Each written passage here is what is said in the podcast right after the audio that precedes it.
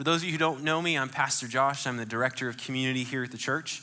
And we are halfway through our series, That's Just Better. We've been taking a look at some different things in Scripture that we can see are just better than the alternative. And the first week, Pastor Steve shared with us about how one day in the presence of the Lord is better than a lifetime far from God. Last Sunday, Matt Coyne gave us an important reminder of how it's better to have less of the things that don't matter and more of what truly does matter. I love how he wound down his message. He said this He said, Your life is too valuable, your calling is too great, and your God is too good to waste your life on meaningless things. And I thought that was just so, so good and helpful and profound. Uh, today, I want to talk with you about how godly wisdom is better than the wisdom of this world. Have any of you ever made a bad decision? Raise your hands. I know I have somebody's got two hands, right? That's that's most of us. Uh, I know. I mean, I know I've made. Let's see, at least like two or three tops, maybe. Uh, and maybe maybe you went to the grocery store and you bought creamy peanut butter instead of crunchy. I don't know what you people are thinking out there. My wife and I are exclusive crunchy peanut butter family. Uh, I grew up in a family that was divided. It was a civil war, creamy versus crunchy. Um, maybe you went to the pet store and you came home with a cat instead of a dog. I don't know what you were thinking. Pastor Steve would like to make an appointment with you. Um, maybe you went to the grocery store last week while you were hungry. Talk about a bad decision. You wonder why you can't stay on budget, right? Uh, I've been there. Before our family moved here, we lived on the West Coast in Seattle for a year. And while we were out there, I watched someone make a bad decision. His name was Pete Carroll, and he was the coach of the Seattle Seahawks. Uh, they had an amazing season in 2014. Their running back had just been unstoppable, and they were playing the Patriots in the Super Bowl. It was a very, very close game. I was watching the game at a friend's house with lots of really hardcore Seahawks fans, and you could just feel the tension mounting in the room as the clock wound down. The Seahawks were down by four points. They marched down the field. It was second and goal from the one yard line with 26 seconds left. Here's what happened. Play clock at five. Pass is intercepted at the goal line by Malcolm Butler. Unreal. Malcolm Butler who almost made the phenomenal play that wound up in Kearse's arms. There are flags on the field for a celebration. Amazing. Butler, a rookie free agent out of West Alabama. They tried a pick play, Al. They tried to go here, but he beats them to the punch. And I'm sorry, but I can't believe the call. Me neither. I cannot believe the call. You've got Marshawn Lynch in the backfield. You've got a guy that's been borderline unstoppable in this part of the field. I can't believe the call. So, uh, this commentator and all of Seattle, all of my friends cannot believe that this decision that they made. They chose to throw the ball from second and goal on the one when they have the best running back in the league. What were they thinking? Everyone in the room was just totally in shock. Talk about a bad decision. And Seattle did talk about it for months. They talked about that bad decision. Uh, maybe you yourself haven't lost a, your team the Super Bowl because of a bad decision, but we've all made unwise choices and we have reaped the consequences. Uh, it's almost hard to watch some of those guys, just the disheartening look on their faces after that. Um, maybe you bought a car without having a mechanic inspect it first. Maybe you spent too much time at work instead of raising your kids. Or you tried to fix your wife's problem without really listening to her heart. You may have done something you regret because of peer pressure. Or you bought a house that you couldn't afford, or you let your politics damage a close friendship during this election season. And it can be hard to suffer the consequences of our foolish decisions. But the fact remains we, we make our decisions, and then our decisions make us. We make our decisions, and our decisions make us. If we make foolish decisions, we'll pay for them, just like the Seahawks. If we make wise decisions, we will reap the reward of those decisions. Godly wisdom will improve the quality of our lives more than the wisdom of this world. Now, being wise, just to clarify, does not earn our salvation in Christ. But believing in Jesus is most certainly a very wise decision. Living wisely according to the way God intends us to live as people made in the image of God will improve the quality of our lives because we're living our lives the way our Creator meant us to live. Just like this microphone here is going to work best if we use it according to the intent of its manufacturer, so we will be at our best if we live according to the intent of our Creator. Uh, now, the third king in the kingdom of Israel was a very wise man named Solomon. And he was one of the most wise men in ancient history. King Solomon wrote 3,000 proverbs and 1,005 songs to communicate this wisdom. And people from every nation traveled to Jerusalem to hear the wisdom of Solomon. In, in 1 Kings 3, we can read a story about how God appeared to King Solomon in a dream. And he told Solomon that he would give him whatever he asked for. Instead of asking for a long life, unfathomable riches, uh, or victory over his enemies, Solomon asked for wisdom. Wisdom. What would you ask for if God offered to give you whatever you desired?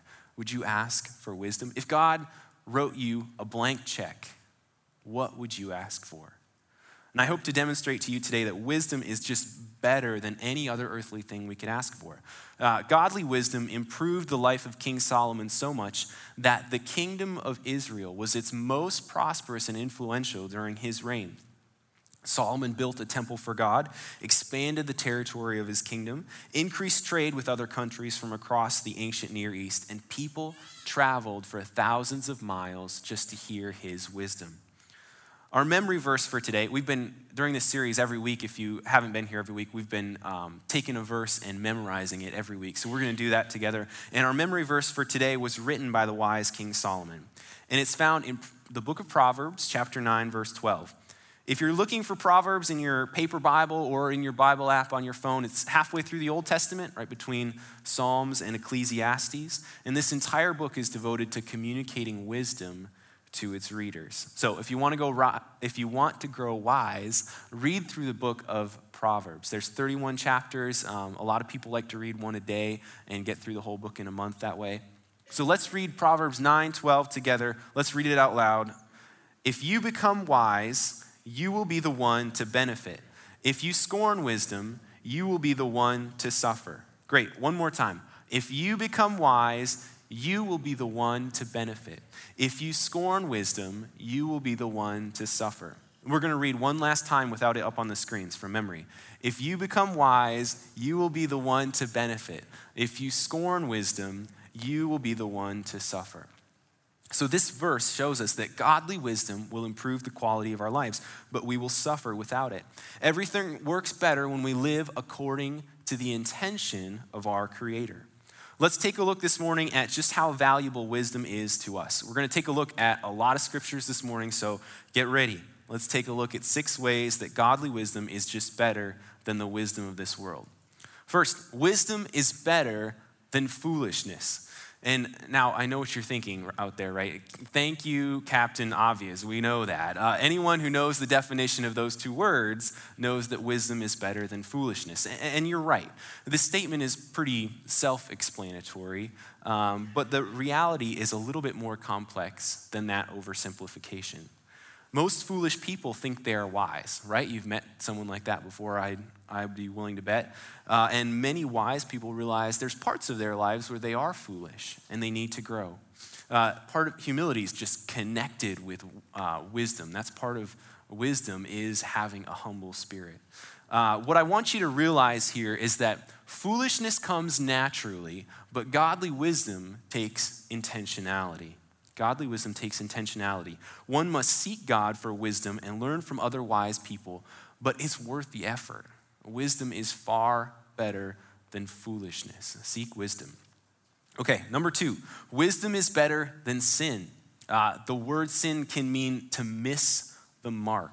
And just like missing the bullseye in archery, sin is behavior that doesn't hit the mark of God's intention for human behavior. If there is a God, who created this universe, then it makes sense that his creation would work best when aligned with his purposes.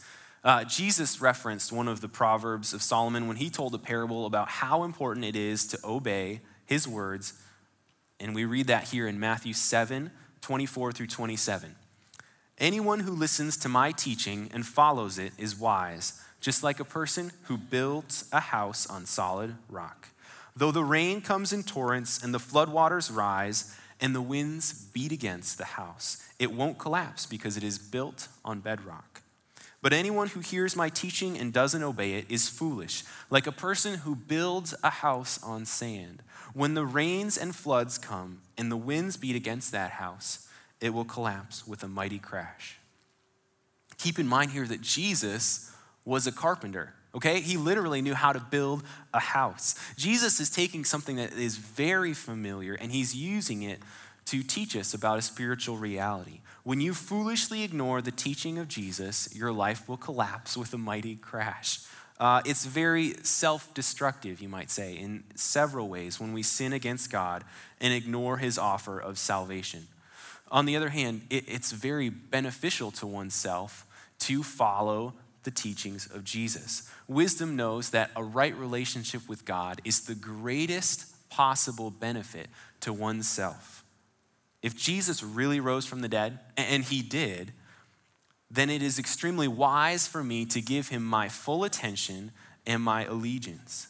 There is no one more powerful than someone who can predict their own death and resurrection and then come back from the dead as they predicted.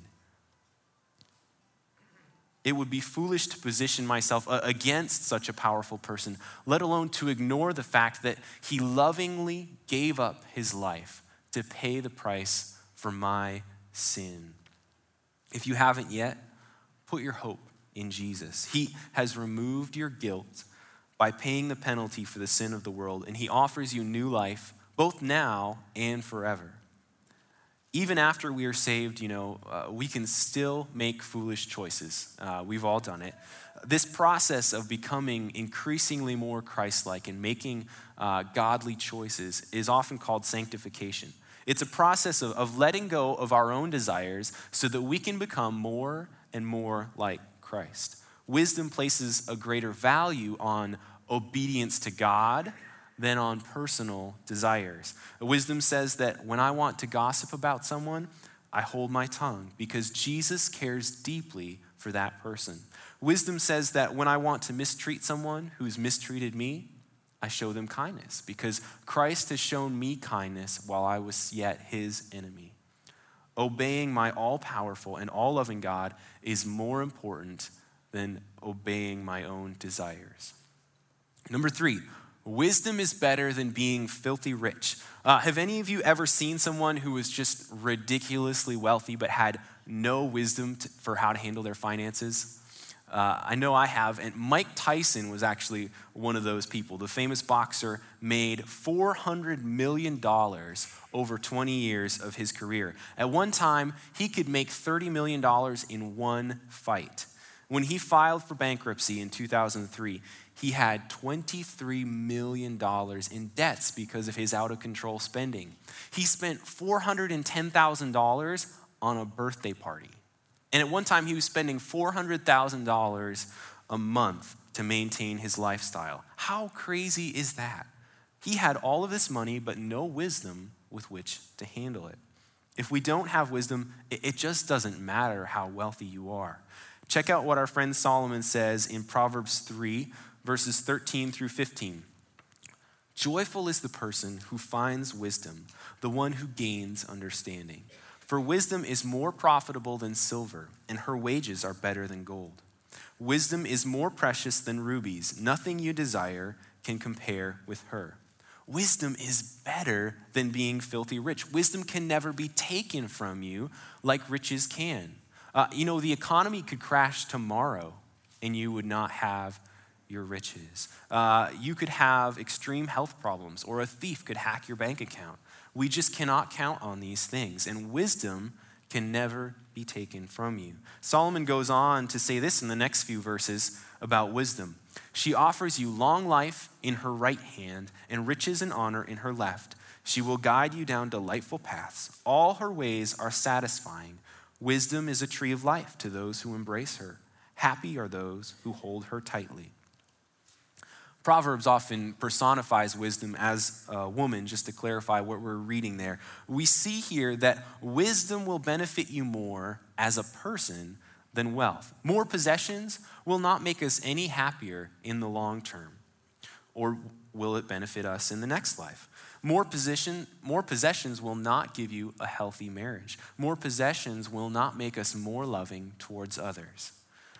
Uh, in 1 Kings 10, we read about how the Queen of Sheba traveled over a thousand miles, probably by camel, just to hear and experience the wisdom of Solomon.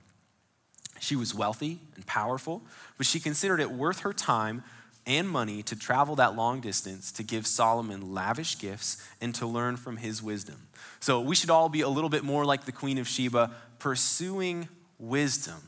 And it'll, it'll cost you something, but it's worth it to pursue godly wisdom. Number four, wisdom is better than always being right. Uh, this is the one that I need to learn. That, you know, there's a part of me that deep, deep down just really likes to be right.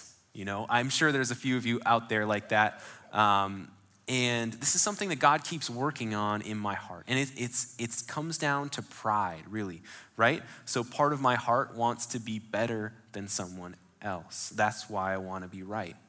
When I really let God shine his light into my heart and I see those places that don't line up with his will,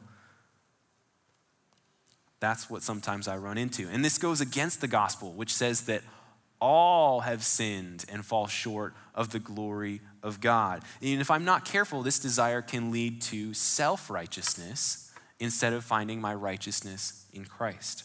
Another consequence of that is what Solomon talks about in Proverbs.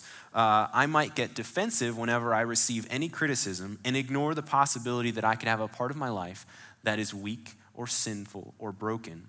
My foolish pride prevents me from growing because I insist that I am basically perfect. Solomon says this in Proverbs chapter 19, verse 20.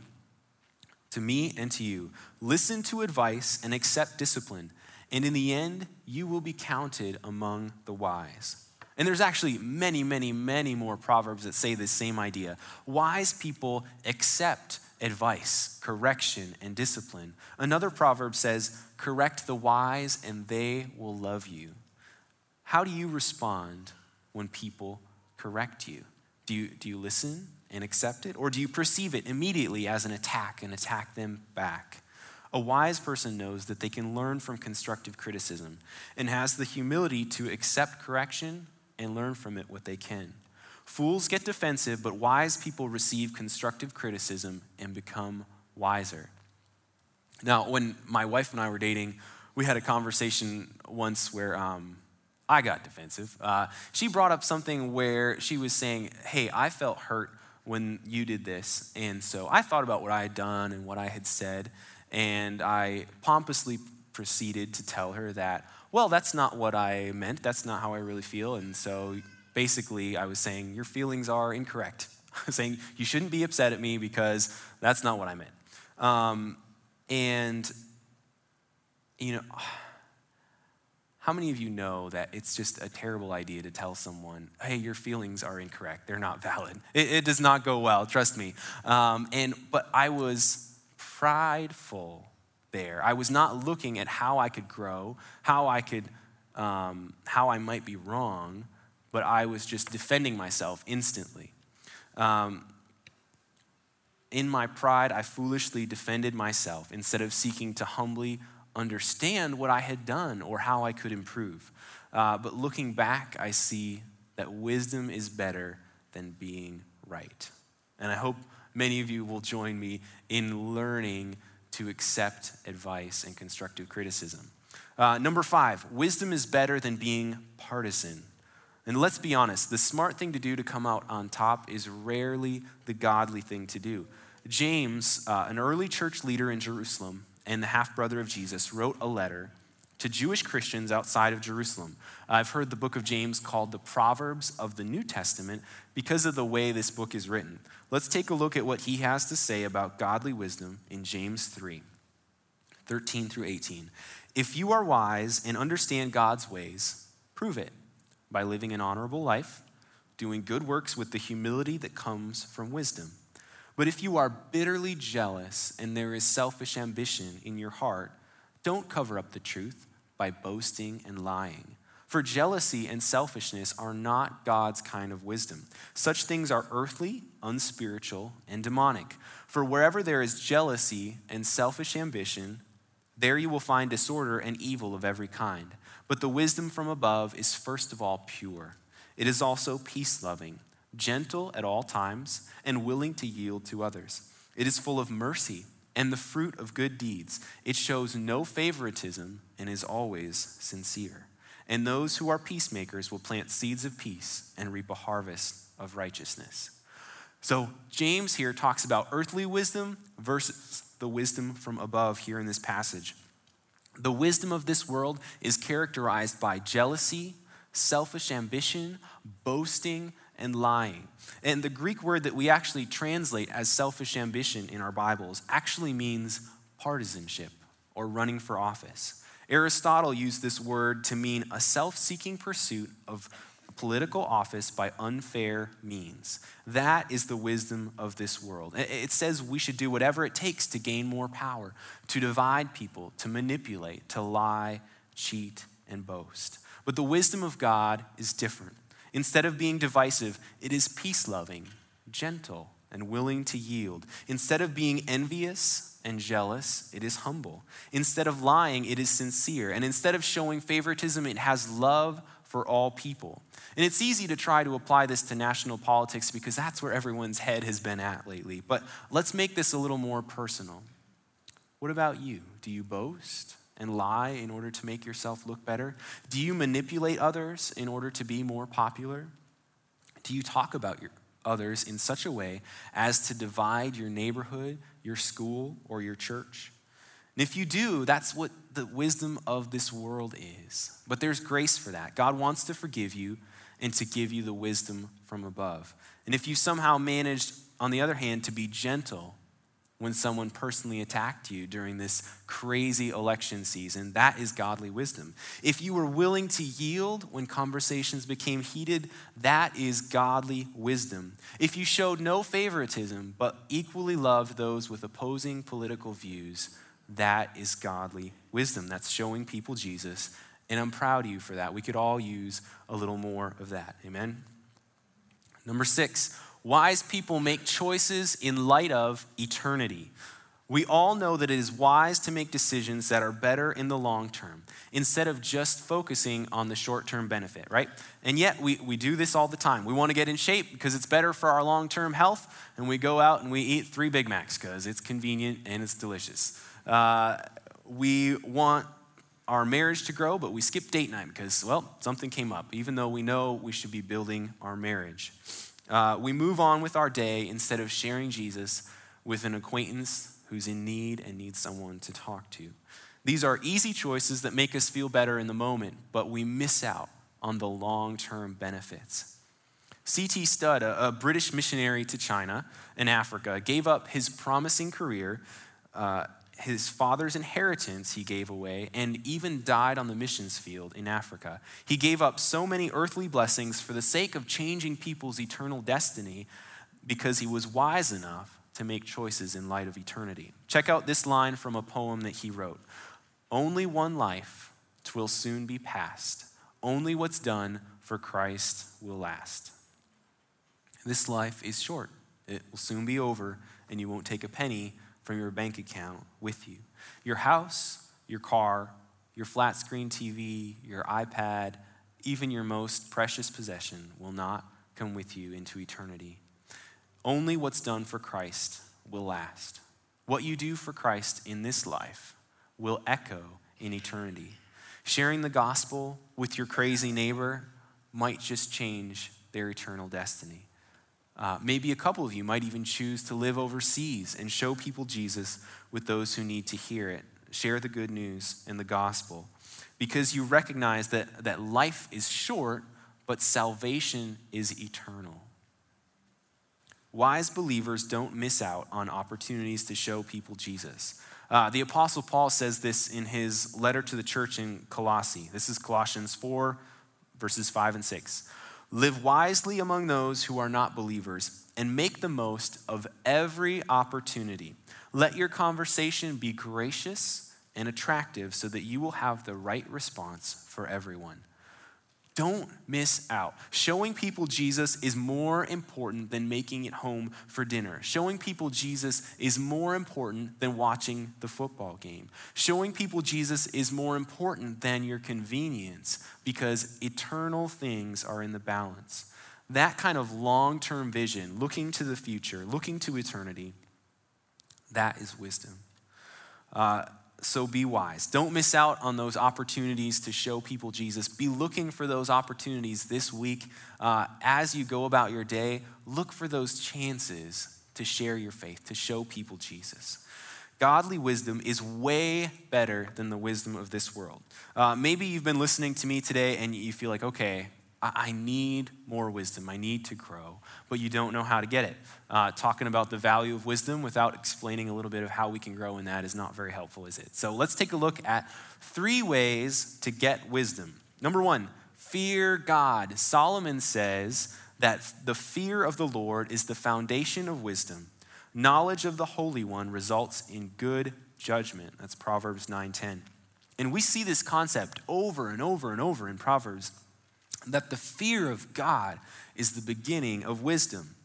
Now, uh, what does that mean? It, it, it, means that a healthy reverence for a holy God is what leads to being a wise person. We must first believe that God exists and that He's all powerful. We must begin by understanding that God is a holy God who takes sin very seriously. You know, God in His justice did not just let sin go unpunished. God punished sin, and Jesus paid the price for us. Uh, God is both loving and he is just and holy. And we need to recognize that. Wisdom begins with a healthy reverence for God. Number two, ask God. If we listen to the writing of James, he tells us straight up what to do if we lack wisdom. James 1 5 says, If any of you lacks wisdom, you should ask God who gives generously to all without finding fault, and it will be given to you. So there it is, folks. If you're foolish, ask God for wisdom, and he will give it to you. He won't say you're too stupid or you're too sinful. God will give you wisdom if you ask for it. Don't waste the opportunity to grow in wisdom by neglecting God's offer to make you wise. Number three, hang out with wise people. We did a series uh, a while back where Pastor Steve kept referencing this one verse over and over and over. Um, and some of you probably remember it. We're going to read it this morning. Proverbs 13 20 says, Walk with the wise and become wise. Associate with fools and get in trouble. So, walk with the wise and become wise. I want you to think about who you know in your life who you'd consider a wise person. You should be spending time with that person. If you're young, this is especially important. You know, if you're if you're in high school or college age especially, get to know a mature Christian from our church family and learn all that you can from them. There are people in this church who have been believers for decades, and they have a lot to give to those who need to grow in wisdom. They would gladly pass it on. And so don't settle for foolishness, but take advantage of the wisdom of some more mature believers in this church. Uh, this morning, we've seen that wisdom is better than foolishness, sin, being filthy rich, uh, being right, and being partisan. We've talked about how wise people make choices in light of eternity. To grow in wisdom, we need to fear God, to ask God, and to hang out with wise people. Getting wisdom is so critical because we make our decisions in life and then our decisions make us. We reap those consequences. Uh, if you're here today and you realize, okay, I don't think I've been living very wisely, I've been making foolish decisions, then come to Jesus. If you haven't yet put your faith in Jesus, that is the wisest thing that you could possibly do with your life. It's the wisest thing that I ever did with my life. Uh, if you're a believer, but you've been damaging relationships and missing out on opportunities to show people Jesus, ask God for wisdom. If you have foolishly put money before God and family, talk to a wise friend about how you could reorient your life around those critical things. If you have foolishly damaged relationships during this election season, then ask for forgiveness and mend that relationship.